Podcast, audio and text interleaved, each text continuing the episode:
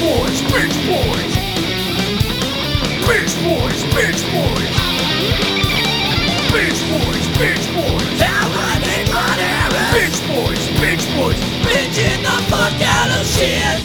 Binge Boys, a podcast you're listening to right now with me, Hal Rudnick, and across from me on the Zoom, Lon Harris. And Lon and I, we're going to talk streaming and who knows what. I don't know. We'll figure it out as we go. Lon, I hate to bring it up because I know you hate when I bring it up. Don't bring it up. Don't bring it up. Your beard is nicely trimmed. It's very well kempt. Moving on, dead silence. I hit a wall. Lon, drinking coffee. I'm just going to narrate.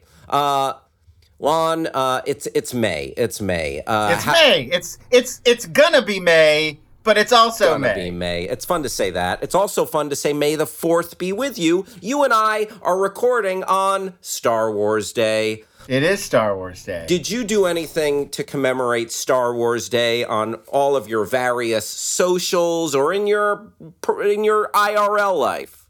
No, because honestly, Star Wars Day, we've rendered it meaningless. You know how on Christmas people are like, try to keep Christmas with you all through the year. Like, we should treat every day like it's Christmas Day. You know, that's a thing people say from like December 21st. No, I hear them saying like keep the Christ in Christmas.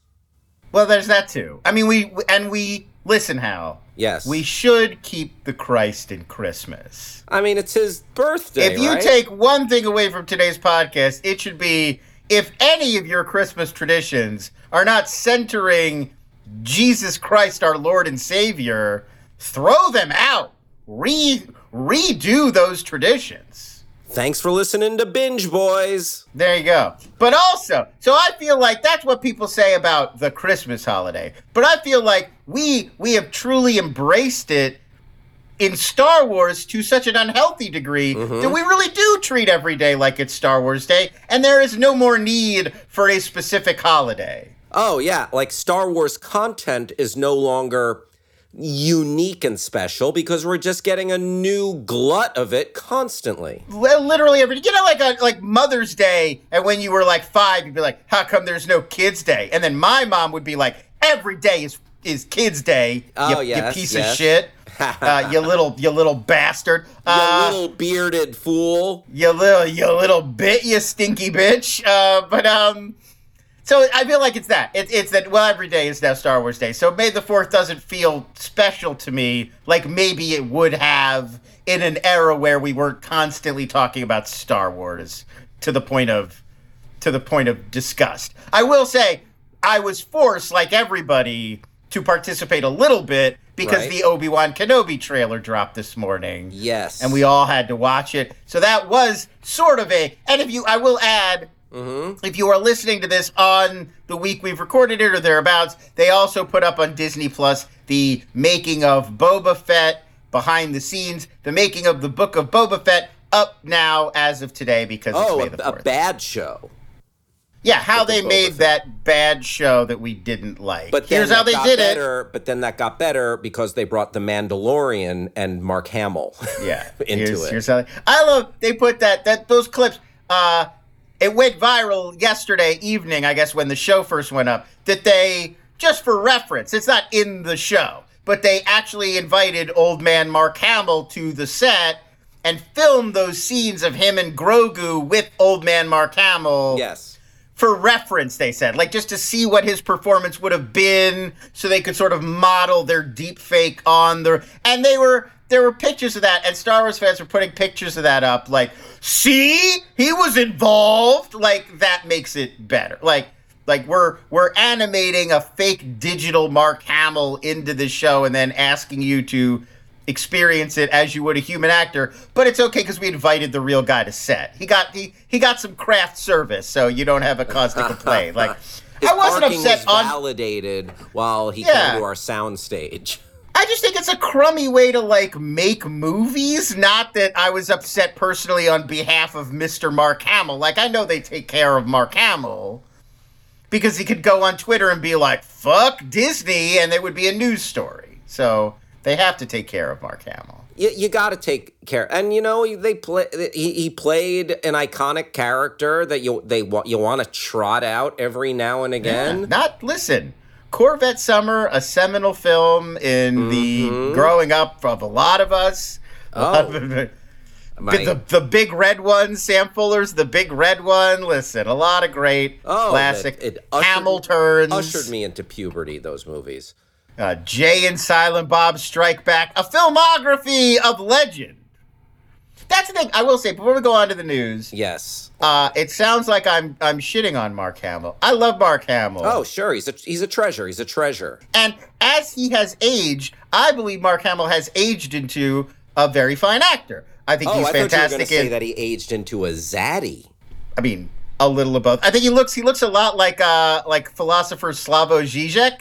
If you ever, if you get a chance to look up. I cannot picture Slavoj Žižek in my mind's eye. You can't picture Žižek? But I can picture zaddy Steve Carell. He's like, if Žižek was a zaddy, he would be Mark Hamill. Anyway, I was just going to say Brigsby Bear, Last Jedi. Like, Mark Hamill's in stuff that I think is good now. Just the career, Star Wars stalled out the youthful career of Mark Hamill. That's all. Oh, I mean, yeah. How do you live up to that? I mean, how does Linda Carter one-up herself after Wonder Woman, you know? Exactly. And not that Linda Carter not a fine actor.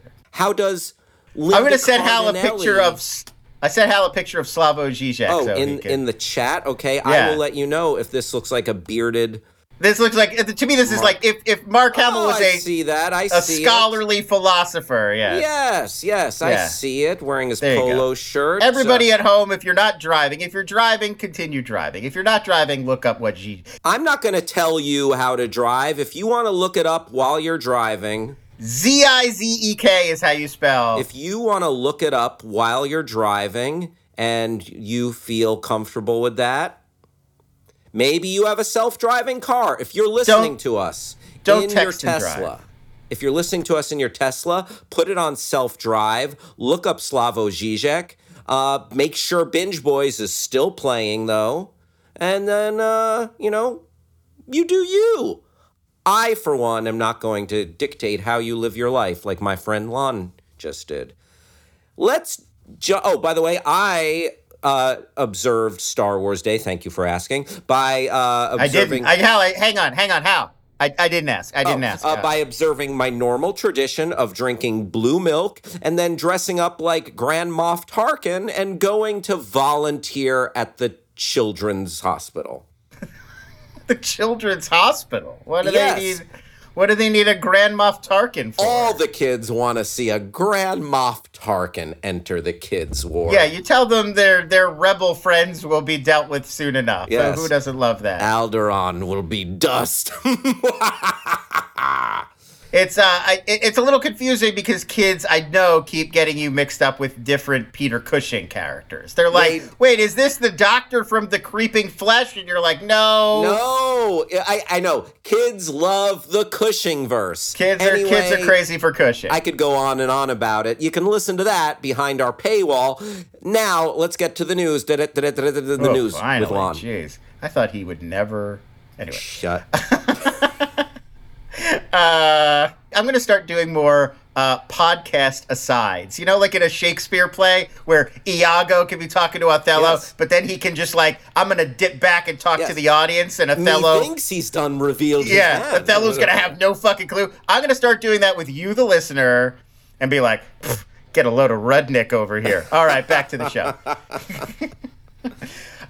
Police have arrested 23-year-old Isaiah Lee for attacking Dave Chappelle on stage at the Hollywood Bowl during his Netflix bum-rushed the show. He bum-rushed the show during the Netflix Is a Joke Comedy Festival. He was armed, Hal. He had a replica plastic gun, but it had a blade in it.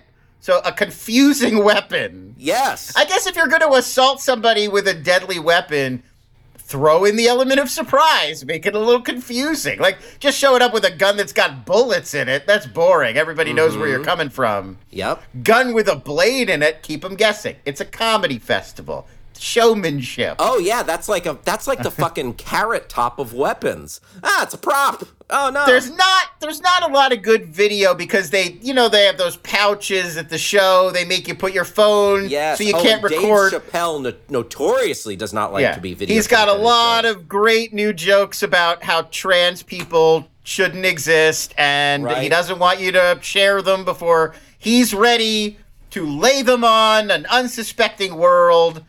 So you have to lock up your phone. So we only got very blurry, poor images for people who snuck cameras in somehow. Yeah, it's like Dave Chappelle.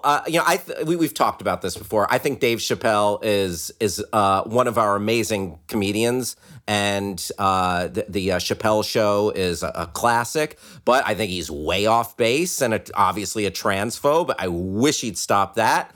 And I think it's damaging his legacy a little bit. It's just so weird. He's just it's like someone saying, yes, I am a bigot. Yes, I am a racist. Dave Chappelle, proclaiming he's a TERF, which is just so, I'm still stunned when I think about it, that moment from his special. But yeah, he and then making a trans joke. I mean, just an offhanded comment. Oh, it was probably a trans person. He said it was a trans man. Jamie Foxx and Chris Rock were both there, and so they were all kind of goofing around about it on stage after the show. Chris Rock saying, was that Will Smith? Was that Will Smith? And, it started all this, dumbass conversation about, are comedians in danger? This seems like, I will just say, obviously, nobody should be rushing on stage while people are performing. Nobody, doesn't matter what a comedian's material is about, nobody is saying they deserve to be attacked or it's an appropriate thing to do. I think we all kind of agree and know that. And I would just add, this to me, a lot of people are sort of making a direct line from the Will Smith incident to this, that now it's is a trend. People are rushing the stage. Well, I think these are isolated incidents that are, maybe if there's a connection, it only exists in the mind of 23-year-old Isaiah Lee. He seems like a unstable person, and this is related more towards whatever is going on with this young man rather than a nationwide trend of, we're attacking comedians, you in? But yeah. I think it's going to get read that way no matter what. Yeah, I don't think there's any kind of trend going on here. But it's already, there was an LA Times headline just now before we went online that were comedians are starting to feel like it's getting dangerous. And it's it's not dangerous. It's open season. Uh-oh. Being a comedian is I'm not a comedian, but it's basically what we're doing right now. This is 90% of being a comedian, just have a podcast. Yeah. And you'd be like, what's up with that Dave Chappelle, right? Am I right? Right? Like and subscribe. Did you see the images of Isaiah Lee afterwards? He got the snot kicked out. Yeah, they really beat him up. Listen. I don't even know how somebody gets on stage at the Hollywood. Can I just say? First off, he's got to buy the heavy hitter VIP seats to be that close to the stage. It's hard to get close to the stage at the Hollywood Bowl. Yes. Security is insane at the Hollywood Bowl. And it's it's just like a high, it's not like a, I'm just going to hop up. It's like a high Presidium stage. You gotta there's some steps. It's a whole thing to get up there. I have no idea how this guy managed to get all the way to Dave Chappelle before somebody took him out like that. Kudos to Isaiah. Lee simply for making it. I hope the LA Chargers are talking to this guy because he can run. What do you call that? The kid's got some wheels. The kid's got wheels. Wheels. There you go. Wheels. That's what I was looking for. The kid's got some wheels. The pictures of him, his eye is closed like a fucking, Rocky in the Cut Me Mick scene. And and his arm is literally, broken or inverted. I feel if you're on... If you're on Chappelle's... They broke his shit. But think about it. If you're on Chappelle's security detail, if you're one of the big dudes he's counting on... You utterly fail. He could have died. He didn't, he's fine. But if that guy was more motivated and did not have like a blade gun or whatever, if he just had like a kitchen knife, like he could have done some real damage. So you got to make up, you know, like they're now, they're got to be like, I got to impress Dave with being a super badass because I just almost utterly failed at my one job of keeping like weird dudes away from him. If he rushed on stage with the blade out, like Dave, he could have been very hurt. Dave, he could have sliced. He made contact. Yeah, he made contact with Dave Chappelle, which is a scary thing. I was gonna say I went to the Hollywood Bowl once. Mm-hmm.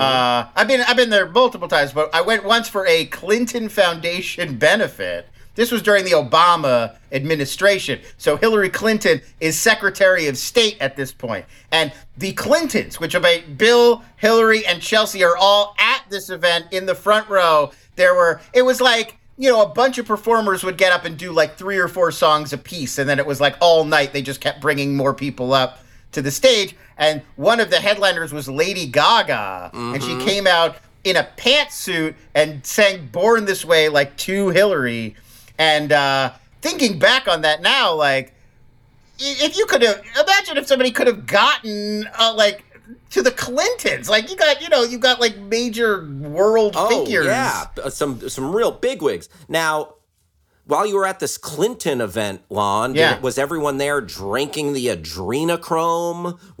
Of course, yeah. I mean, obviously, we were all eating children. I mean, gotcha. Man, just like the non-existent basement of Comet Ping Pong Pizza.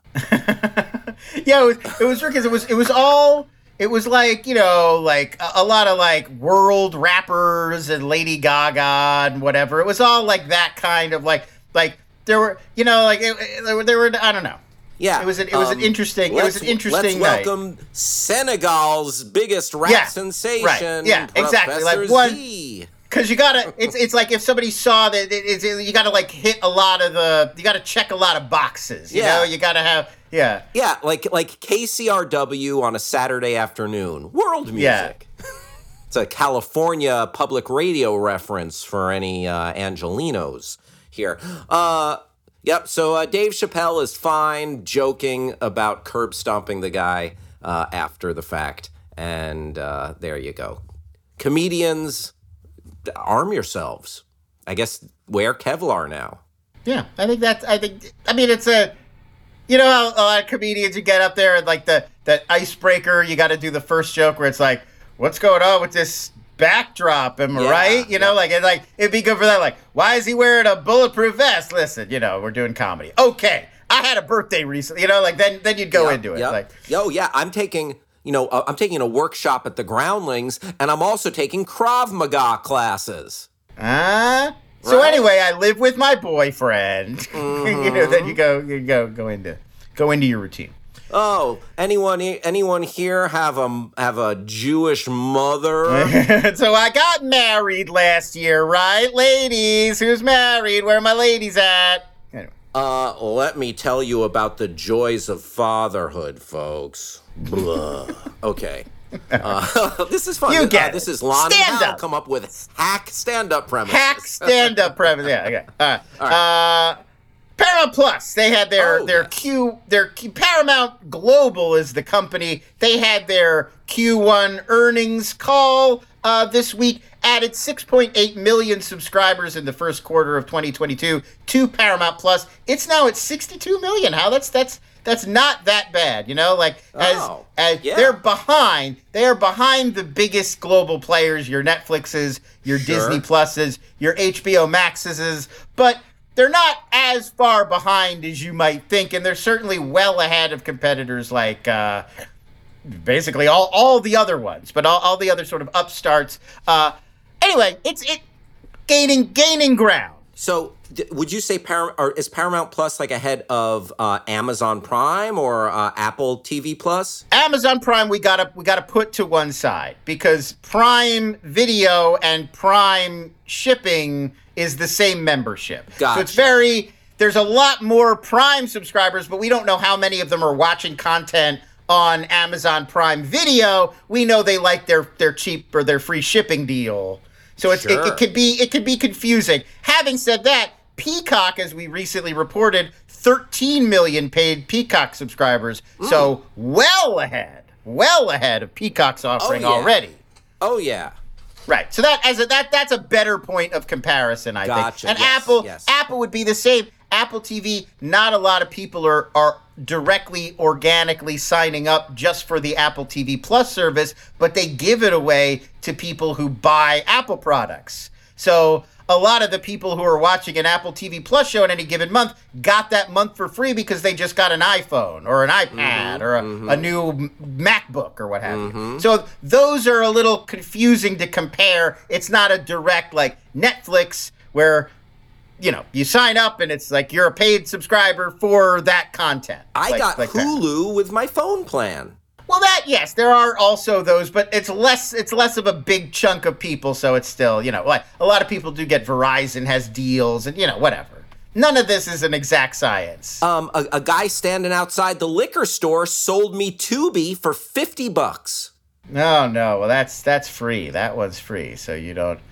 But he did also throw in a plastic replica gun with a blade inside of it, so. Yes, but I also had to pleasure him. Oh, wait. So you paid the $50 still? Yes. Oh, all right. I feel like you paid a prostitute and then you just watched Tubi afterwards. Oh, no. I feel like is what actually happened. Oh, in retrospect, was a very bad night. Yeah, it was just like a male prostitute and then ghost hunters for an hour. I thought that deal was too good to be true. And it cost you a lot of money. Yeah. Oh, man. All right, listen. Live and learn, Hal. Live and learn. Yep. Everybody makes mistakes. You chalk that one up to experience and you move on. Just a kid on the streets of Hollywood here. Don't go to Hollywood, folks, because that is the sort of thing that happens all the time in Hollywood where you'll just get picked up by a streetwise hustler with a Tubi account and all bets are off. On the weed and urine-drenched streets of Hollywood. Seriously, have you ever been? When was the last time you went to Hollywood Boulevard? It's costumed characters. I was just talking about this because there was... I don't know if you saw this in the news this week, Hal. There was an item about Kim Kardashian... She was at the Ripley Museum in Hollywood, right in the heart of disgusting Hollywood Boulevard, right across from Hollywood and Highland. Yep.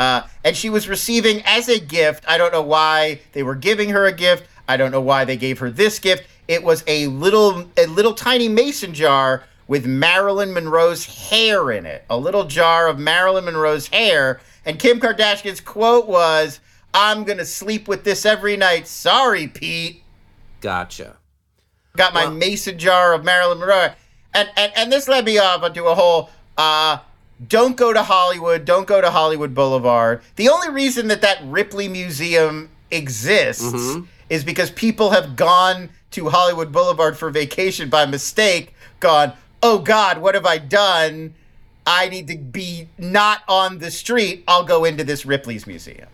It's a refuge. Yes. Oh, it is. To get away from the urine-drenched streets. The reality that you are wasting your vacation in the worst street in America. Surrounded by very sad costume characters and runaways. Now, I was just going to say the one last thing about Hollywood Boulevard is a lot of talk about LA pizza.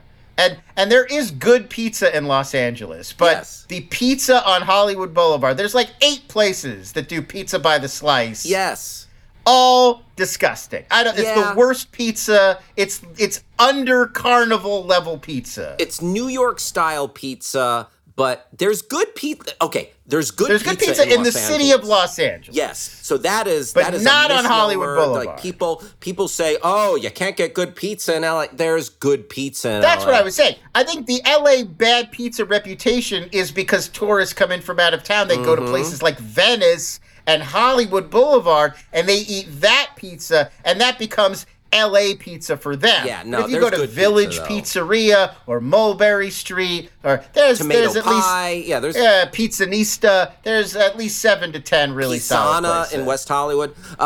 So Kim Kardashian wore the Marilyn Monroe dress at the Met Gala, so maybe she's on this Marilyn Monroe kick. Ah, maybe that's the connection. That's why. And then additionally, just one more weird thing that the Guinness Book of World Records Museum reminded me of. There were It's the Ripley's Museum. It's not the Guinness but there's Museum. Also a Guinness Museum. There is. I mean, I think it's if you go to go to the Guinness Brewery, right? No. No. Well, you know that is the same. That is the same. No, but you're right. Guinness. It was Ripley's. Yeah. No, it is the same Guinness. Yes, the Guinness World Records and the brewery. Okay, my mind is blown Guinness now. World Records started because of bar bets. That the whole thing is drunk dudes at bars arguing about records and who has the record. Everybody, and that's why I was today years old when Guinness I learned. the brewery started the Guinness Book of World Records. That is true. That's kooky to me. I was just gonna say it was weird. It was always weird to me that within like 2 blocks there were 2 very prominent wax museums on Hollywood Boulevard. Yes, well, there's also Madame Tussauds. Yes, Madame Tussauds, and which is like the foremost name in wax museums. And then also they're the leaders. They're the leaders in the wax museum game. But also the Hollywood Wax Museum, and I just am like, what? It's this stuff. I'll tell you, it's like before we had phones and TVs and like stuff to do. Yes. You know, people were desperate. And so be like, I'm going to set up a museum and put some hair in a jar and say it's Marilyn Monroe's. And people were like, oh my God, this is so exciting.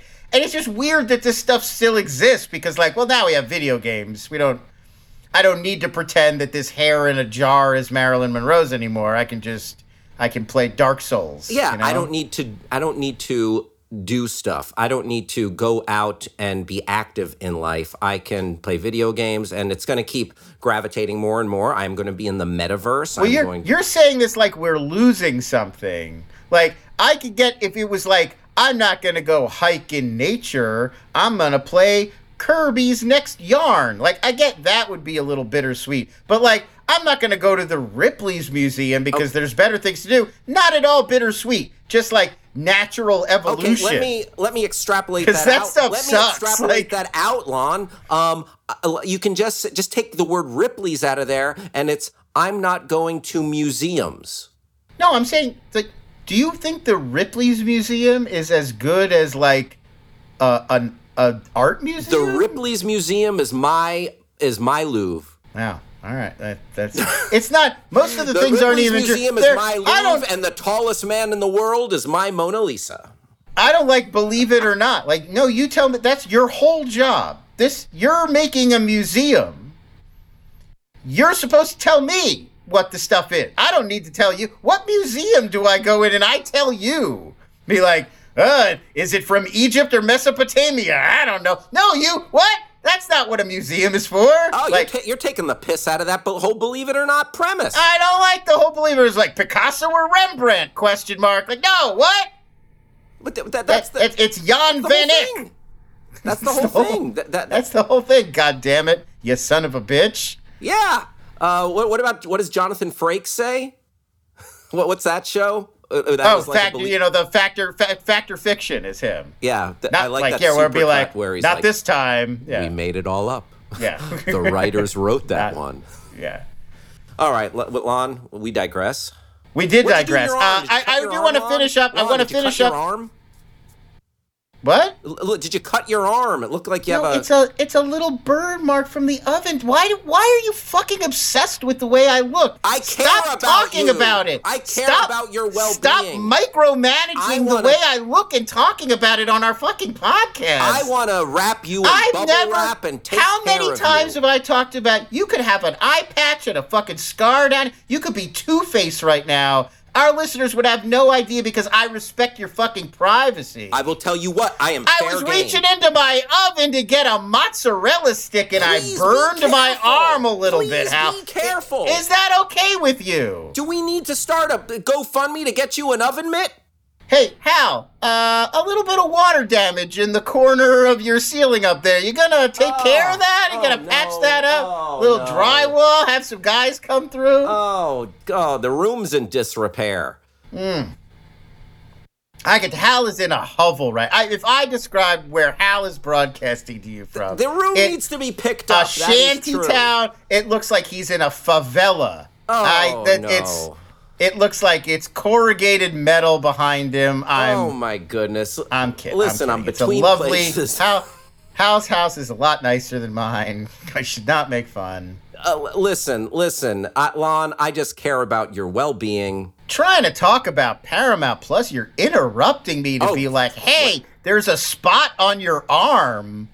Like, I want to make. I don't know. If I wanted to talk about burning my arm a little bit, I would have brought it up, right? Can I bring you some salve? Yes, actually, that would be nice if you could bring me a little bit of that. After this, bring me some salve. Yeah, maybe an aloe-based salve. Back to Paramount, folks. During its earnings call, CEO Bob Bakish teased a new Jackass series, following up on the success of the film Jackass Forever. Also pitched a revival of the classic hip-hop showcase Yo MTV Raps. I guess we're gonna. Ooh. We'll call it Yo Paramount Plus Raps. Yes, Yo Paramount Plus. I used to watch that all the time. With first it was Fab Five Freddy. Yo Paramount Plus Raps? Really? No, oh, yes. I used to love Paramount Plus Raps. Yeah, you had Kevin Costner from Yellowstone coming out and being like, I own a big plot of land and I'm a landowner. My son's taking over. This is exactly what Yo MTV Raps was like. The Fat Boys would come on and be like, well, we sure are Fat Boys. Oh, yeah. You know, the Fat Boys, they were some heavy-set gentlemen who really knew how to bust rhymes. But I used to really enjoy that back in the day. Not the best orderlies, though. Not the best. If you were looking for a group of 3 orderlies for your hospital, I maybe would not go with the Fat Boys. That was the Fat Boys movie, Disorderlies. Disorderlies, yes. And then also the hosts of, so it started out Fab Five Freddy, but then you had Ed Lover and Dr. Dre. But don't be confused, right? Yes, with NWA's Dr. Dre, straight out of Compton's Dr. Dre. It's very weird that there were 2 Dr. Dres, and that we never questioned. Like, I never questioned this. Yeah, there was always, when I was first learning about hip hop, when rappers were first becoming famous celebrities, 80s, 90s, there were 2 guys, both around equally famous to me, I would say. In the early 90s, sure. To me, both, like, one was a well-known hip-hop producer and rapper. One was the host of the most popular rap TV show. Yep. Both named Dr. Dre. And my young mind was just like, well, this is a very common name in the inner city. There's a lot of gentlemen go to medical school who are named Dre. Yeah. And they become doctors. This is how they are known in their neighborhoods. I accept this without question. But yeah, there were 2 guys named Ed Lover and Dr. Dre who were the hosts of OMTV Raps, and they also made a movie where they were cops. Right, exactly. Yeah. I'm trying to. What was the name of that? Of that film? Man, I'm blanking on that. I'm looking it up right now. Oh, Who's the Man? Who's the Man? Yes. Who's the Man? What's the name of that? Good stuff. What a walk down memory lane. 1993. That movie came out earlier even than I maybe would have pegged it. Mm-hmm. Anyway, so that's coming. I no word if Dr. Dre, Ed Lover, any of the classic personalities. My guess would be no. They'll probably cast young people, but sure. We're going to get some sort of hip-hop showcase on Paramount Plus from some of the creative team behind Yo MTV Raps. Also, Paramount Plus expanding into India in 2023. So if you are one of our many, many listeners on the Indian subcontinent. Yes. You know what? Bollywood, get ready for Paramount Plus. Many times have I pitched how we should do an Urdu version of this podcast, but neither of us speak it, so it's a challenge. I know. We talked about hiring translators, etc. It's a lot. There's a lot that goes in when neither host speaks or knows the language. Yeah, I've been playing with some language tapes, but it's not taking. Let's move on. NBC Universal going to send 3 upcoming Universal Pictures releases directly to Peacock instead of theaters. Hal, they're going to skip straight to the cock, going right for the cock. That includes like a date with no foreplay, straight to the cock. Heyo. That's how they announced them. I know, that was a little Peacock. Forward of them. Yeah, in that just like that. There's a section now, a drop-down menu straight to the cock, which is like, I don't, I don't think this is very family friendly. No. They include the LeBron James biopic Shooting Stars, a youth choir competition film called Praise This. That would be great if they did have a menu called Straight to the Cock, and that's where the Praise This youth choir movie went. Praise This sounds like just a pejorative thing to say. Like, well, I'm betting it's like a Pitch Perfect, where it's going to be snarky. They're the youth choir kids, but they've got edge. You know, they've got a little attitude. Oh, they've got mad-tude. They got mad-tude. But that sounds like sounds like something snarky you'd say to your pastor at like Bible camp. It sounds like It sounds like the network TV version of like Righteous Gemstones is Father, Praise This. Praise This. Yeah, exactly. But listen, that's how you know that they got a little. It's a little spicy, Hal. It's not. This ain't your grandpa's youth choir show. Man, this ain't the Pentecostal revival that I grew up in, where I was bitten by a snake. You were raised in the snake charming, the snake dancing culture of Appalachia? Yes, and then we moved to New Jersey, and I got bar mitzvahed. We got to delve into that in a future episode. I didn't even know there were Jews who did the dancing around with snakes thing. Doesn't seem like that those two cultures really would gel like that. You can read about it in my tell-all. There's like a group of like 12 American Jews that are into like the river Jews. They're into the snakes thing. There's always like every once in a while you get a weird pocket of Jews who are I mean, I think like because Jews would be good, like Jewish moms would be good at talking their kids into doing that. Like it's weird that gets passed down between generations of Gentiles because they don't have the same weapons of guilt and shame that Jewish parents would have. I think Catholic guilt is pretty... Oh, sure. Yeah. Don't pick up the snake. That's fine. See what you're doing to your mother. That's... Oh, yeah. You know, God is insulted. No, not good enough. Snake's not good enough for you. All right. You get what I'm saying. And so forth. Finally, the most exciting... I saved the best for last, and then we got sidetracked and didn't talk about it. Sure. Headed to Straight to the Cock from Universal, John Woo's English language remake of his own action classic, The Killer, Hal. Oh, this wow. Is John Woo directing. We're doing a U.S. remake of The Killer. Is that Chow Yun-fat? Now, this is... No, not with Chow Yun-fat. We're gonna recast... Chow Yun-fat made the original. Yeah. Going to be recast. Now, there was, in 2018, there was a... sort of a remake of The Killer that was getting a little heat in Hollywood. Lupita Nyong'o at that point was attached. It was going to be a gender swap thing. She would be in the Chow Yun-fat role. That apparently not happening. This is a totally new version of the project that John Woo himself is now spearheading. So that will eventually, whenever it's ready, that will debut on Peacock. And then lastly, Peacock is going to start getting Bravo shows the day after they air. So a lot of those... If you're a Real Housewives of all the places they're from. All things Andy Cohen.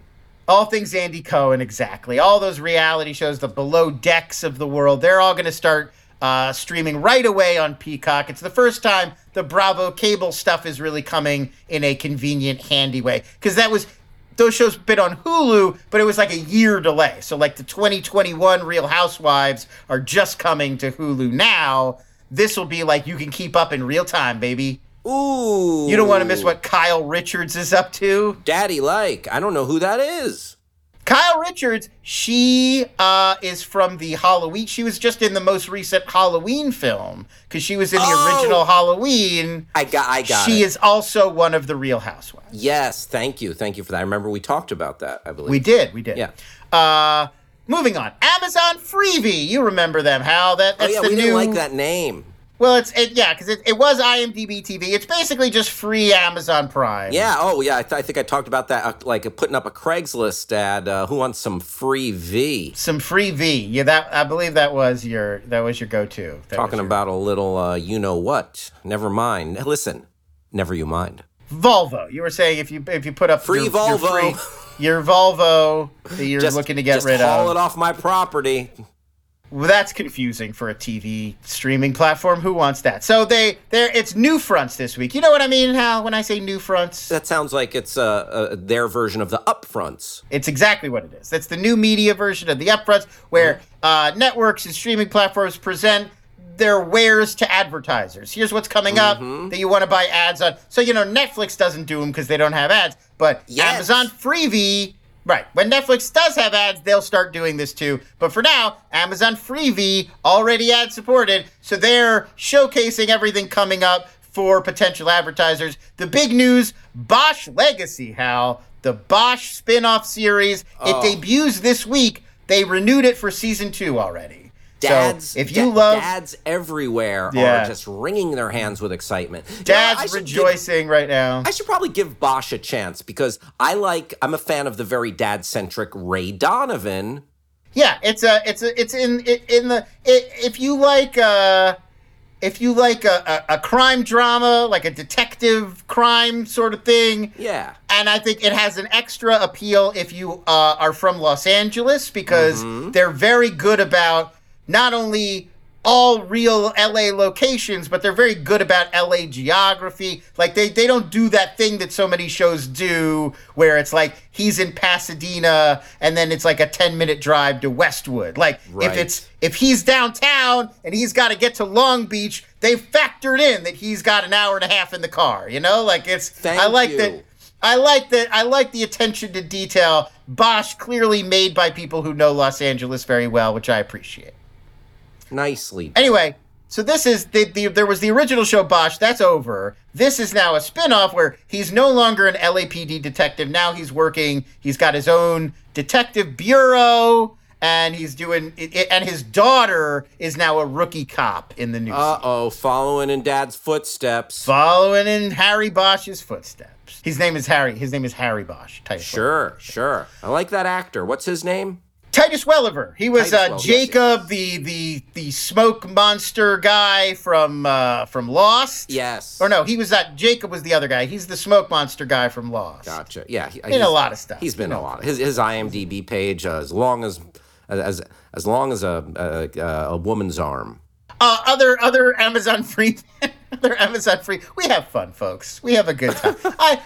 I'm not really mad. He can talk about my burnt arms from making my mozzarella. I just want to cover you in salve and wrap you in bubble wrap. I'm gonna be fine, everybody. It's just a little more. Anyway, also from Amazon Freevee, we got some unscripted shows: America's Test Kitchen: The Next Generation. I didn't even know about the previous generation, but apparently we're all ready for the next generation.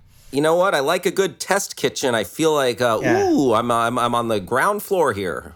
I mean, I'm assuming that's what it's like a Mythbusters type thing where they're going to here's a recipe we saw somewhere, or here's a thing people think, let's test it out. That's what I'm assuming. And then Sarah Hyland, the Modern Family actress, she will be hosting a reality competition series called Play-Doh Squished. I'm assuming you make things from Play-Doh. Yeah, with the children's clay type product. You made elaborate Play-Doh competition assignments. You get what I'm saying. Lastly, the two more things. They made a deal with Disney, Amazon Freevee, so a bunch of classic or archived Disney titles are going to come to the service. Your Deadpool, Logan, Hidden Figures, stuff like that. Older stuff, library stuff will live on Amazon Freevee. And then lastly, they're going to do a U.S. remake of the BBC dark comedy horror anthology Inside Number 9. Have you ever seen this show? No, I haven't. This is a great British show I had not heard of it. My friend Drew, who I host Garbage Shows with. Video Drew. She turned me on to this. It is, so it's an anthology. Every episode is different, and they're always have a darkly comic premise that also has a horror element or a thriller element, and there's always some kind of a twist, but every story's different. And it's called Inside Number 9 because you're always in a location that's in some way tied to the number 9. So it's a house that's address is number 9, or an apartment with a number 9 on it, or you're in room number 9 waiting for the doctor or whatever. It's always set in a setting. Or you're 69ing. Or you're inside someone while you're, no, that's, that. There's no episode like that. But anyway, a really interesting sort of under-the-radar BBC show that I guess we're going to get a U.S. remake of on the free Amazon streaming service. Look out for that one. There you go. There you go. Next up, we got to talk about this That 90s Show. That's the Netflix remake, like, update, spinoff, whatever you want. Yeah, it's a spinoff. It's a sequel because it's following the story of That 70s Show. Kurtwood Smith, Deborah Jo Rupp are back as Red and Kitty Foreman. Question. And, yes. What about what's the story behind That 80s Show? Ah, I'm glad you asked. That 70s Show was such a huge hit. It was on for 8 years. Fox, while it was on, tried to do their own spinoff called That 80s Show, but it was a totally different group of characters. It just took the core premise of teens in the titular decade, and we're following this group of friends, but it didn't. This is more of a direct follow-up to the That 70s Show ensemble. Yes. Because we're going to have the parents. The setup is Eric and Donna got married or stayed together in this universe. They have a daughter named Leia, and she's going to go stay with Red and Kitty in Wisconsin for the summer, and the first season will be set during that summer. But so we knew all of that. What we learned this week is that basically the entire original cast is going to come back. Topher Grace, Laura Prepon, Ashton Kutcher, Mila Kunis, and Wilmer Valderrama all signed on to make guest appearances in the new season. You'll notice I left one name out of that list. That would be Danny Masterson, who played Hyde on That 70s Show. Remember him? The aviator glasses and the frizzy hair. Not a good dude. Not a good dude. Apparently not a very good dude. He will be going on trial on multiple sexual assault charges while all of these other castmates are making That 90s Show. Like, I've read a little bit about those charges. Also, it's not just, it's horrific enough that, sexual assault, obviously. But then, the Scientology allegedly... stalking and intimidating the victims. It's really an ugly story. This is the story that it was this long campaign of trying to keep these people quiet who have been accusing him because he is a Scientologist, folks. Yes. So there you go. Look out for that one. That 90s Show coming to Netflix. I enjoy That 70s Show every now and again while it was on or in syndication. I wasn't a regular devotee or anything. I'll tell you the one thing that I think cuts against them. I think what cuts in their favor is the original creators and writers are coming back. They've got the entire original crew back. It's gonna be fun to see Red and Kitty again if you like the old show. I think there's innate appeal. I like that dad. Kurtwood Smith is fantastic. Smith is I'm looking forward to seeing him. He was recently very good in The Dropout as David Boies, as the lawyer. Mm-hmm. So I think there's a lot of goodwill having this entire cast. But I think what works against them is when That 70s Show was on, 70s nostalgia was not everywhere. It was like this show, and that was basically where you would tap into your 70s nostalgia. It was not the entire culture. But today, 90s nostalgia is like, well, fuck, man. Everything is. There was just that Yellow Jackets show, which was 90s nostalgia. Fear Street was obviously 90s nostalgia. Mm-hmm. We just got a lot. Like, Super Pumped, that Uber show, was all Pearl Jam songs through the whole thing. We're so... Even Shining Girls, which we'll talk about probably next week, that Apple series, which I just started. That's set in 94. And she's, super into, Riot Girl bands. So it's all, L7 and Veruca Salt songs. And so the Raincoats or whatever. So it's I feel like they're entering this market that's already teeming with 90s nostalgia, and standing out is going to be tougher for them. Right. Yeah, it's going to be a little less of a novelty and a more of a crowded field. That makes sense. They are. I will say the good news for them, I think, is I read that it's set in 1995. So a little post-grunge. If it was 91, it would all be Nirvana and flannel jokes. 95 gives them a little bit more, it's a little more loosey-goosey. You could start to play with late 90s stuff. Yeah, are we going to get any, a touch of boy bands in there? Or... Yeah, or even the earliest days of the internet. That was when people were starting to get, CompuServe Prodigy. you know? Yeah. AOL. Yep. Like, you could start to get into that era as opposed to coffee shop Seattle, like what you would normally think of as 90s. Yeah, yeah. The whole Richard Linklater singles kind of vibe. Right, like that's the first half of the 90s. But if you go 95, we were starting to already move out of that phase. Yep, yep. A little bit. Moving on, Viola Davis. We talked about her last week. She was very hurt last week, and she said some, you know, she might have been hurt, but she said some very hurtful things. She said some hurtful things. Well, we've all made up because she's now in talks to return as Amanda Waller yet again in this HBO Max Peacemaker spinoff. James Gunn teased this a few months ago when Peacemaker was wrapping up that he's got another HBO Max series set in the Suicide Squad world with another character from the Suicide Squad. So we still don't know. Ratcatcher 2 seems to be the most popular guess online as to who it would be. I agree that sort of makes sense. A lot of them are dead, or it would be hard to get Idris Elba to do a TV show. Yeah, you can't do that Pete Davidson character. He died. Yeah, he died. Michael Rooker, sadly dead. Polka Dot Man, dead. So, you know, there's not... They're not all options. And Margot Robbie, very busy. She's got to be Barbie in just a few months. Oh, so, yeah, she's in high demand. So Ratcatcher 2... sort of the leading guess, but we don't know for sure. But now it looks like Amanda Waller will be back. Now, James Gunn, he's working on the second season of Peacemaker, along with a million other things, Guardians movies and what have you. Yes. So he's not actually leading the charge on this one. Watchmen vet Crystal Henry is going to write and executive produce this one. Oh. So a different writer, producer, but the same world and presumably. And Gunn has also teased this one is going to be a little bit less overtly comedic. So maybe a little darker, a little more dramatic than Peacemaker, which was very sort of zany in its way. You know what? I'm out. Oh, how's done? How's out, folks? Well, that didn't take long. Yep.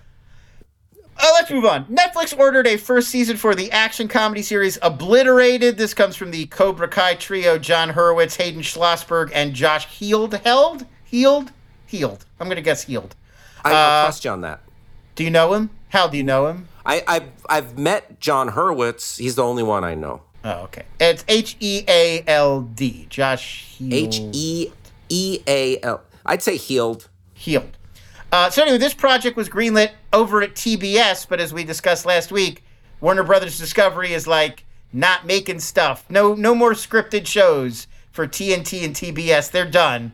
Shutting down. They're shutting it down. So this is now gonna. So a lot of the shows that were sort of in process at those two networks are gonna jump or are gonna try to jump. This is the first one that successfully jumped. It's going over to Netflix. I like the premise of this one. It's about an elite special forces team. They're sent to Vegas to disable a bomb that's threatening the Strip. They do the job. They have this big drug and alcohol-fueled Vegas party to celebrate their victory. But then partway through the party, after they're all fucked up, they discover they actually disarmed a decoy and the real bomb is still out there, and they've got to hustle and pull themselves together and save the day. Oh, no, I'm on shrooms, but there's still a ticking time bomb out there. Yeah, it's a little MacGruber-y, if you will. A good premise for an action comedy. That sounds like fun. So anyway, look out for that one. That's coming to Netflix. Finally, in our last news story, HBO Max renewed two shows for season 2. The first, the Julia Child biographical series Julia, which we talked about on this very program. That's just a delightful show. I'll say it again. Have you been keeping up with it? I want to talk about a recent episode. Oh, I'm about 5 or 6 deep, so I don't know. All right, you might have seen this. So there was an episode where Julia and her team go to a PBS benefit gala in New York. It's like I haven't seen this one. Okay, I'm going to spoil one thing from the show. I promise I won't ruin the whole episode. No problem. They go to this big event that brings together PBS employees and personalities from all over the country, and Julia is the keynote speaker because The French Chef has become such a popular show phenomenon. That they're syndicating all over. So she gets a dressing down from Betty Friedan, the noted feminist. Like, why are you making this show that's telling women they have to spend their whole lives in the kitchen serving men, making these elaborate recipes? You're setting women back, all of that stuff. So Julie is feeling low. And at the end of the episode, a guy comes over and sits next to her and gives her some words of encouragement that leave her feeling better. And it's Fred Rogers. And it's a very fun idea. Like, I get why you'd come up with that. They did know each other. It's totally possible they would have both been at this event. I'm not saying it's the guy they have playing Fred Rogers and the way that they have scripted and written him. It's like there's something wrong with him. Like, I know we have this idea. He's like, well, hello, Julia. I sure did enjoy your speech. Food is a little bit like taking a trip. I agree with you. I sure do like your program a lot. And it's like, listen, I this weird fantasy that we have of, like, Fred Rogers was really this guy. And I'm not saying he was a bad guy, but the idea that the Mr. Rogers from that show was the real Mr. Rogers walking around. Yeah, he always talked in these low, genteel tones. Yeah, and, like, he would talk to a person he just met at an adult mixer like a child. Like, you would be like, hello, Julia Child. My name's Fred Rogers. I do a children's show. I'm a big fan of your work. You know, like, that's how you would be like, well, hello. You know, like, he's talking to her like she's Daniel Tiger. And it's like, this is fucking weird, man. Yeah, he wouldn't do it as presentationally. Yeah, it's such a weird show where he's doing a character, a larger than life version of himself for kids primarily. Yeah, and it's just such a weird thing that we want that to be real. Like, we've created this image of him in our heads, and we're just like, no, like, that's Mr. Rogers, and he was really like that. And it's like, fucking grow up. Like, Jesus Christ, people. Like, no, it wasn't. I'm sure it wasn't. Yeah, and you know, we also, there was, like, quite a Mr. Rogers renaissance with the documentary. I mean, it's pandering just to begin with, you know. I'm willing to give it to them. It's a little pandering in general, but, like, the way that they did it, it feels so inauthentic. It just feels so much like, oh, like, TV's Mr. Rogers is cameoing in this episode, not the real guy, Fred Rogers. Yeah, he wasn't a human being. It would be, like, imagine a different TV character. And it's like, it's more meaningful if he was a real guy and he created this character to comfort children, rather than he was just, like, this weird simpleton who, it's like, we sort of found his way to PBS, which is, I feel like how it, you know, it's like he's a big kid or something. Like he's not Pee Wee Herman. He was a real guy. Yeah, well, exactly. You were going to say Pee Wee Herman's a real guy, Hal, but he's not. That's a man named Paul Rubens. And you were like, Pee Wee Herman's a real guy too. Like, no. For a second, I misheard you, and I thought you said Pee Wee Herman's a real guy, and then my mind properly processed what you said. That makes sense. Right. It would be like if you met Paul Rubens and you were like, wait, why does his suit fit? And he's not screaming when I say the word of the day. Exactly. Where is his talking chair? Cherry. And then the other show that they renewed, I said two. I only gave you one. Game Theory with Bomani Jones. Now it's a late night, sort of vaguely sports-themed chat series. Right. The thing that sort of stands out about this is there have been a lot of online rumors that the show's not doing well. Like, we know that in the TV ratings, Bomani Jones has sort of struggled to find an audience. His lead-in is Last Week Tonight with John Oliver, which does pretty well for HBO. He does not seem to have the TV audience, but maybe HBO Max is seeing something that we don't see, or they just feel like he needs more time to find his groove. Yeah, maybe they found their footing a little bit later. Yeah, I mean, the other thing to bear in mind is those shows are cheaper than most because it's, you have some writers and some producers, a couple chairs, you're in a studio. In a studio, you're not going out on crazy location shoots. Yeah, I mean, I think he does maybe some remote pieces, and there's sketches and stuff, but he's not... It's not like making Julia, where you have to, like, travel and sets and large ensembles of actors and whatever. The food budget alone. And even Julia is probably not that expensive. Those HBO Max shows are not as expensive as the regular HBO show. Oh, sure. You could tell because there was a lot of Our Flag Means Death. They didn't leave that one part of the boat. Oh yeah, it's no Battle of the Bastards on Game of Thrones. A lot. I liked our Black Beast Death, but a lot of it was like, what do you say we lean here against this one part of the railing and have an entire scene, Captain? Yeah, yeah. Cutting a few corners. Yeah. That's it, Hal. That's our news, and at only an hour. You know what? Maybe we were just a little too jocular, having maybe a little too much fun. Coming up, we're going to talk about the season finale of Ozark, the series finale. Yeah, how dare you? The whole thing is over. Ozark ended. Oh, so long, Ozark. Bitching the fuck out of shit. Lon. Hal. It's time to say so long to Ozark. Oh, we gotta leave the Lake of the Ozarks forever. No one will ever go there again. How far is the Ozarks from Chicago? It seems like they were zipping back and forth like, you know. It's pretty far. Yeah, it seems like in my mind's eye. I mean, I guess it's not that far. Lake of the Ozarks to Chicago, it's probably... I bet it's not more than like 4 hours. I'm gonna look it up. I'm gonna Google map this. Okay. You can't be that far, because it's only Missouri. Okay, I'm going to do like... Oh, 7 hours. This is about 7 hours and 18 minutes. A 7 hour drive. From Chicago to the Lake of the Ozarks. By car. All right, so it's a road trip. It's a road trip. You could fly. They're not that far from St. Louis, so you could fly from St. Louis to Chicago. They were zipping back and forth like nobody's business. Well, they got business to handle, you know. That's where Shaw Medical is. Yep. Netflix's Ozark, Laura Linney, Jason Bateman, and the rest. How dare you? Julia Garner is like basically her show. Oh yeah, Julia Garner. Sorry. No, you're right. You're right. And then the rest of the less famous actors that are on that show. It's coming to a close. It has come to a close. The final episodes have dropped, the last half of season 4. And you know what? We've talked a little bit about Ozark on this program before. I just want to say I've really Ozark is one of the few shows that I really didn't like when it first hit streaming, because I thought they were rushing to fill in a very heavy-handed way the void in TV left by Breaking Bad. And I felt like, this just feels like Breaking Bad light.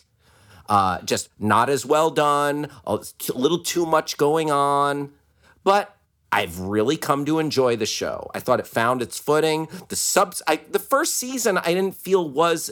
I feel like the first season is not as good as the subsequent 2, 3, and now 4A and 4B, released in 2 halves seasons. And I found this show, you know, I really came to like this show a lot. And I thought solid payoff in this show. There were some heavy-handed notes that we can talk about a little bit, but, you know, I think it really found its footing. And there's a lot that I liked about Ozark, and as I give an epitaph to this show. You're the late great Ozark. I thought it was a really good ending. I liked how it didn't try to do what so many of these sort of shows do, which is to give it this sort of the show knows that it's ending. You know, like Breaking Bad's a good example of like it's the end of this entire saga, you know, like he's dead and Jesse gets away and everybody moves on with their lives. And it's like, there's this final note, it's done. And I think Breaking Bad, I think Ozark had more of a sense of these situations never really end. Once you're in this kind of a life and once you're in this sort of a spiral, you don't necessarily come out of it. Or even if you do, you don't know the moment when you actually came out of it. It doesn't have a moment. It's almost like the pandemic. You know, like during the pandemic, we had this fantasy of there was going to be like a day where the pandemic ends. Right. And then we would all have like a wild weekend of debauchery where we're celebrating like it's the 1920s and we can go back outside our homes again. And it didn't happen. We're all just like kind of now in this in between, like, is it over? You can still get sick, but I hate masks. And, you know, like, it's just like, and I feel like Ozark had that too, where it's like, you don't know, are we in danger? Are we out of danger? Is the bad situation over, or is it all ongoing? And they're just like, the rest of their lives are just going to be in this gray area where they're always kind of looking over their shoulder and never totally sure. Like, it's maybe not as dangerous as it was, but it's never really over either. And I feel like the whole final season really captured that mood very well, that like there is no final get out, go back to Chicago, live the rest of your lives, escape. That was always kind of a delusion. Yeah. And there's this... there's like this sword of Damocles hanging over them, but then you also have this this contrast of like, oh, bad people can eke by. Life isn't fair, so they're always going. Yeah, like Lon was saying, there's always going to be the shadow of danger, the threat of immediate annihilation, like lurking around the corner, but. They're very slippery. Meanwhile, everyone who's close to Marty and Wendy Bird, you do business with them, you're asking for trouble. But Marty and Wendy Bird, they're not even the smartest guys in the room half the time. Like this dumb luck. Well, they are. Marty's very smart. Marty's very smart, and Wendy is very Wendy's just cunning. Ruthless. She's Wendy's very the most ruthless, and yeah, I guess it's that combination. I mean, I think that's what the show is really arguing, is that those are the two things that are really required for their businesses. Yeah, to be fiendishly clever and to be willing to do anything. I think this sort of takes it back. My one big knock, and I like Ozark a lot, and I enjoyed the finale. This isn't a huge issue, but. I feel like for a show that was so smart about so many aspects of crime on the American side, but once you would get to the drug cartel itself, it was just like kind of the same note. Like we never really got a sense for the complexities of how the Navarro cartel worked. It was always just like, well, they're terrifying. Like they're a bunch of Mexican guys and they are all willing to murder me, and they've got, like, a dungeon in their house, and, like, danger. And as a counterpoint to that, Lon, if I could just say, I think a show that does it a lot better still has, like, you know, terrifying dudes from south of the border, but Better Call Saul and Breaking Bad gave you more of an overview. And just gave you more of the... Well, there's conflict within them too, and there's business being done here, and there's these deals being made, and these people want this, and it was sort of very simplistic. Like the cartel is just like everybody wants to kill the guy in charge and take over the cartel, and like I'm sure that happens. I'm not saying that doesn't happen, but like I don't. They put so much thought into the intricacies and the little tiny aspects and details of like money laundering. But the drug business, it was really no interest. It was just like, well, we get the drugs and then I sell them, but that guy's going to try to take my business, you know? Yeah, and even I forget what's her name there, the older woman who was in the relationship with Julia Garner's cousin, Darlene Snell. Oh, Darlene Snell. Yeah, like her business, it was just kind of like, oh. It's just all, it happens. You don't have to worry about it. No, and then season 2 was a lot about the Snells and like how they do what they do. I don't know if even the Kansas City mob, we got like a little bit of flavor of what was going on in their internecine conflicts. It just seems like it didn't have that same energy.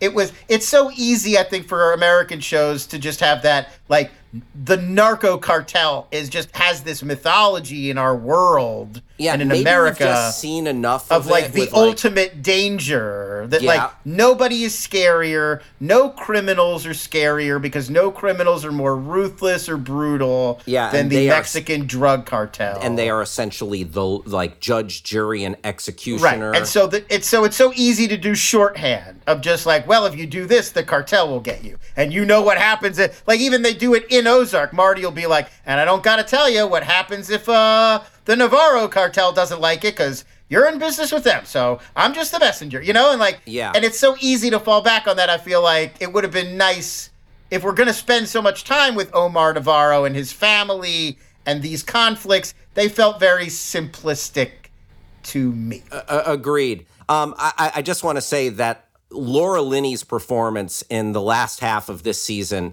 is particularly excellent. She hits this note of unhinged, which is just fun to watch and unpredictable. Like, it's really excellent. I also thought Richard Thomas is very good. He came in very good in these last few episodes. Not an easy thing too, because he sort of comes in one mode where he's like the concerned grandpa, pious grandfather, but then like halfway through when he starts to fall off the wagon, and it's the transformation's very convincing. Yeah, to like alcoholic wreck by the end of the season. Really liked him. So great work from John Boy. John Boy Walton's John Boy, Richard Thomas, also from that classic It miniseries. Yes, and he had a nice little run on the American as well. True, that's also true. He was the boss down at the FBI.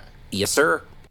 Ozark, the final episodes are up on Netflix. Also on Netflix, the Amy Poehler produced, Natasha Lyonne also produced show Russian Doll is back. She actually was showrunner on season 2, Natasha Lyonne. Oh, wow. And I noticed she directed some episodes as well. She directed she was the real creative driving force behind season 2. Leslie Headland was the sort of season 1 driving force, and then Natasha Lyonne kind of stepped in for season 2.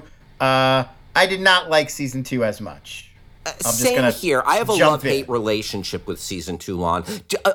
The main thing is, you know, if I was just watching season 2 in a bubble, I'd be like, okay, well, first off, how do I get out of this bubble? But secondly, the season 2 of Russian Doll, the math of it, the rules of the world are like vastly different than season 1. And I'm like, wait, how do these pieces fit together? Oh, they don't. Yeah, no, it's really just like a different kind of riff on, like, she gets stuck in a completely different kind of space-time conundrum. Yes. And it's really just kind of a spin-off of the similar concept. Yeah, it's kind of like... It's not really directly connected. Yeah, we can just do whatever we want. And...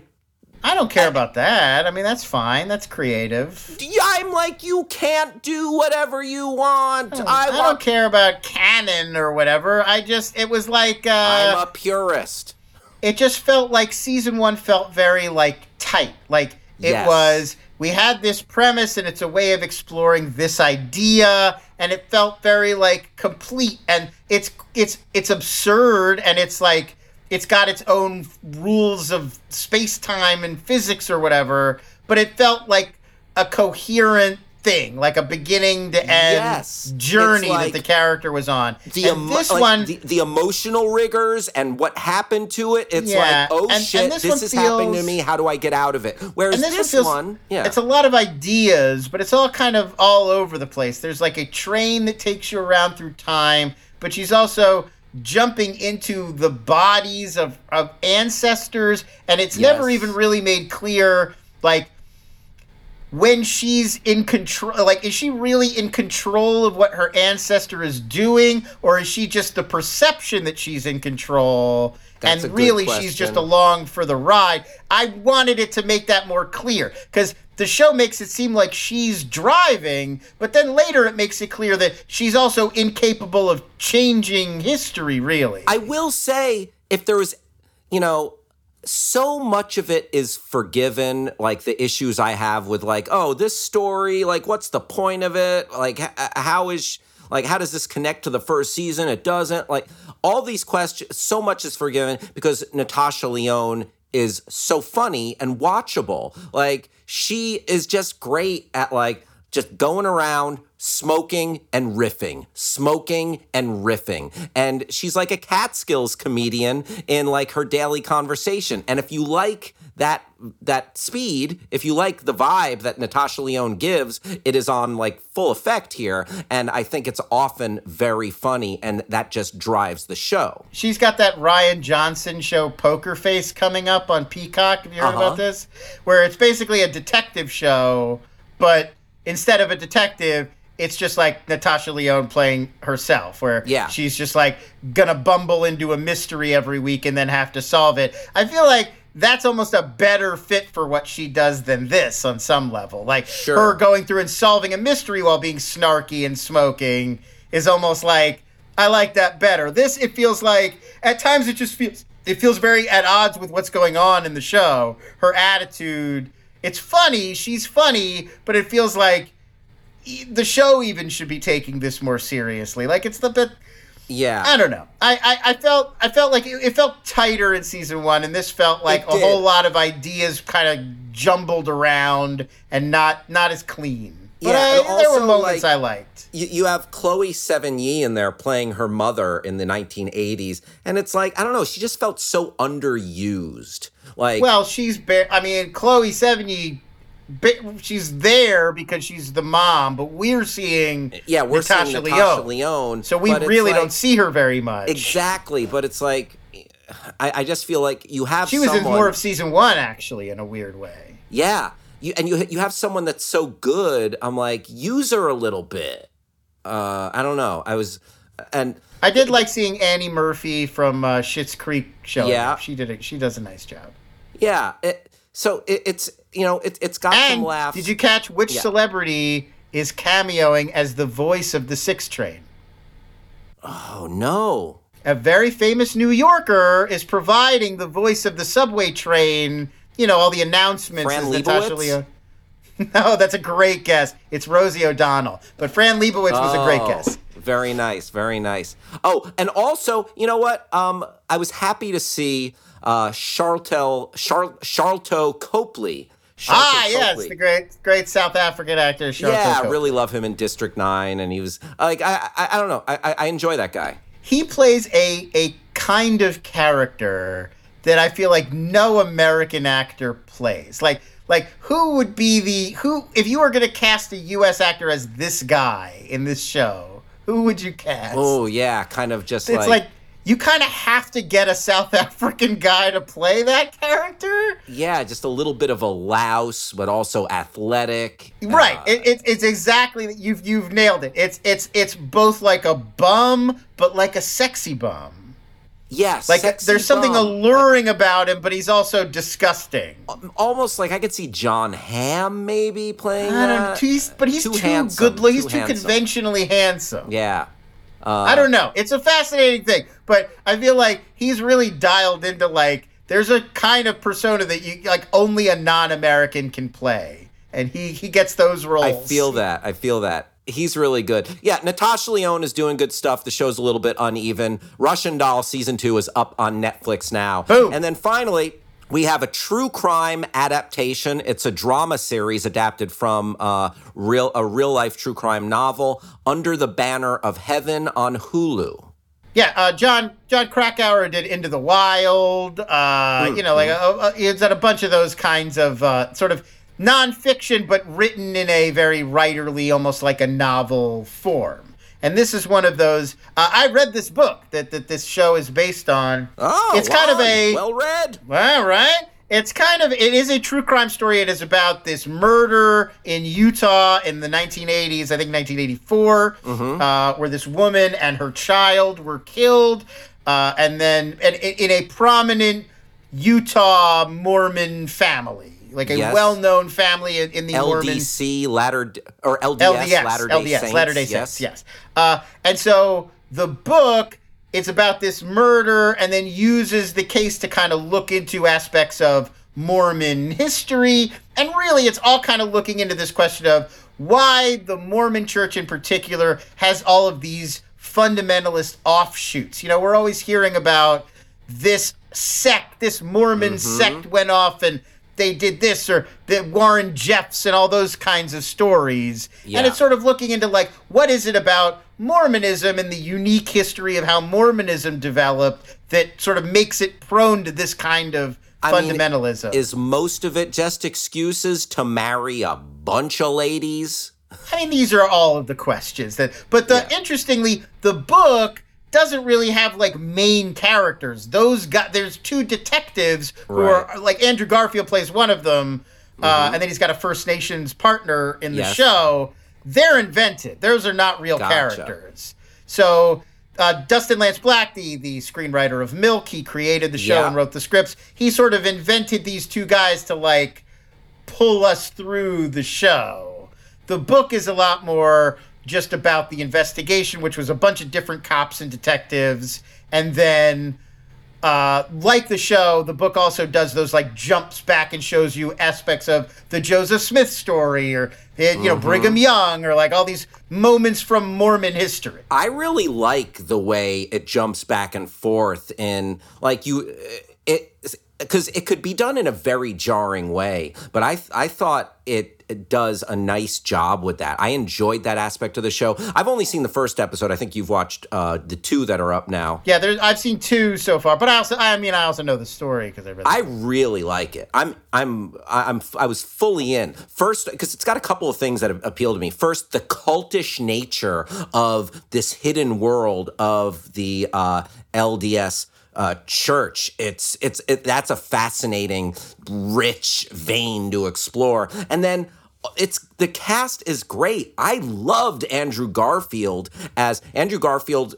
His cop is also a member of the LDS Church, and like just squeaky clean, like white bread Andrew Garfield. He is really great in this role, and I also it's got a good cast throughout. Like the brothers are populated, the brothers in this Mormon family, Sam Worthington, Wyatt Russell. You got a Culkin in there.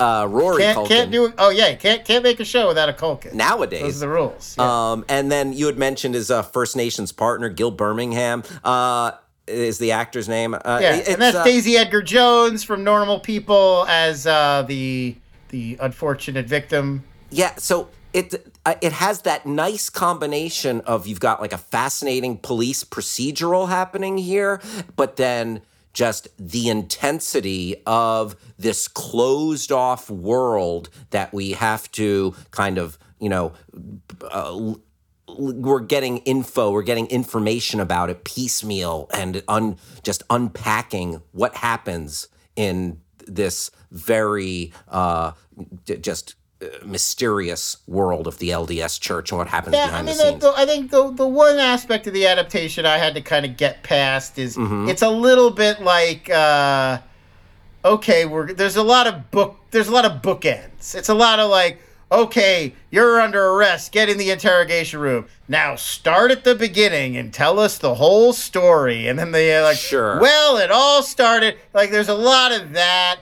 And I mean, inevitably, because it's a book and it's a nonfiction book that jumps around, you know? So it's like the author was writing about whatever he needed to tell you about in that moment. And Dustin Lance Black has to figure out a way to translate that into scripted drama. And it is not always the easiest fit. This was definitely not an easy adaptation to write. Like, holy shit, I would not have wanted to adapt this book. It was very personal for Dustin Lance Black. That's why he wanted to do it. Mm-hmm. So it feels like that sometimes. There are moments I feel like that are a little clunky where you could feel like, well, now you got to know about this segment from Mormon history to understand the implications of this next scene. So if you could get past that, I feel like it's well made and I enjoyed a lot of it, but there is some of that to get past. I feel like they can only do so much to hide the bones of it, which is a nonfiction book. Sure, but as someone who was not exposed as a non-reader, I enjoyed the heck out of it. What was, Lon, real quick, what was the documentary that we watched about the Mormon Church? Oh, the bombing. The bomb. I don't know. Oh, doggone it! Are you looking it up? I'll look it up. Thank you. Murder Among the Mormons. Murder Among the Mormons. Simple enough. That was the true crime about. That was a different story about Mark Hoffman who forged all those documents that were supposedly from that these were texts. He claimed he had all these original Joseph Smith writings and documents, but they were forged, and then he was murdering people to try to sort of cover. It is such a fascinating church because so much has happened in like recent history compared to other churches, and it's just kind of mind-boggling. That's a lot of what Under the Banner of Heaven is getting at too, is that the tantalizing, like if you're a Catholic, the history of your church, it's thousands of years, which does confer onto that this kind of mystic, ancient, like, oh, it stretches back to the earliest parts of human history. Back then, yeah. Right. But for Mormons, history is very much alive. It's very present. I mean, we're not talking about that many generations back for their founders and leaders and for all this history to have really been happening. And it is also, I think this is another thing the show does well of tying in, it's also a big part of the book, is it's so tied into American history. That idea of, there's even a sequence in this of in England of, come to America, come be a Mormon and come to America. And it's like, tied in some ways that idea of manifest destiny and going west and claiming this wild frontier and all the ideas about religious liberty and the Puritans and that you know sort of rugged individualism and colonizing and being a settler, and I think all those ideas are all kind of mixed up together when you're looking at Mormon history, which is fascinating. Under the Banner of Heaven, it's available to check out now. 2 episodes are up, I believe, on Hulu. I recommend it. Probably 3 by the time you listen to this. Maybe 3! Folks, those are the shows we watched. And I want to say hoot hoot, Owl Nation, where my Gahooligans at. I will say, before we go, Shining Girls, Hal, let's do that for next week. I'm already an episode deep. Apple TV Plus. If you're listening to this right now and you have Apple TV Plus, we're going to watch Shining Girls. Let it be written, let it be done. Shining Girls is on the docket for next week.